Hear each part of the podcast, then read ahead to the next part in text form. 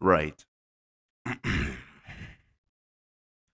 I've talked a lot about self development books, and I don't really agree to those. There are a lot of books that actually made self development seem like something that's really bad, and a lot of people are actually now demeaning um, the quality of those books. And actually, those books aren't really that good. I mean, they just didn't find the right way to express how they feel, or they put it in such a, a messy way that didn't really um, you know, get to the minds of people because let's let's be honest here, people here in Algeria are closed-minded, and in order to get to their minds, you have to really follow, you know, in order to get to anybody's mind, you have to follow their emotions. I mean, you have to plead to their emotions, uh, and, and if you don't really do that, so it's gonna it's gonna be just uh, you know you're telling him things that he can't really process in his mind, and he's just gonna you know consciously reject it and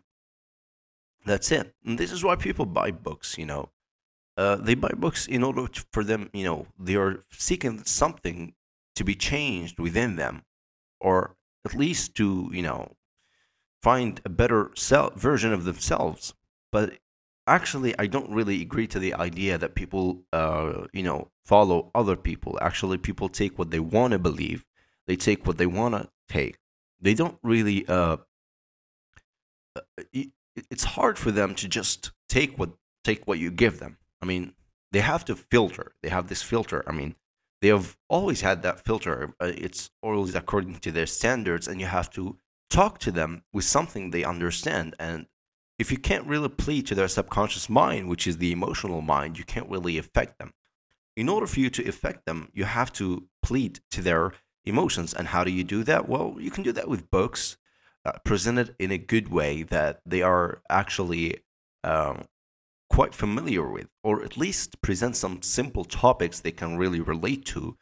From then on, you can actually uh, develop, or uh, you know, you can't really talk to them about something like the law of attraction and just expect them to understand, especially for us as Muslims. I mean, you say, uh, well, the law of attraction, it gives you whatever you want. And some people actually would reject that because, well, you don't really get what you always want. And that's actually a fact.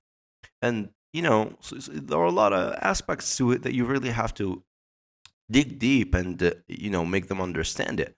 And if you don't do that, then it's going to be a real problem for you uh, as a writer. Some people might actually reject you at once for not having the right method it's not like you actually tried to scam them, but you just didn't really know um, the right approach to every person. And this is really difficult for for a lot of people. I mean, for a lot of writers to uh, you know play to the emotions of uh, of the people, and that's how you actually affect them. So if you can't do that, there is no point of you writing that book anyway. So yeah, that's that's pretty much what I believe. Yeah.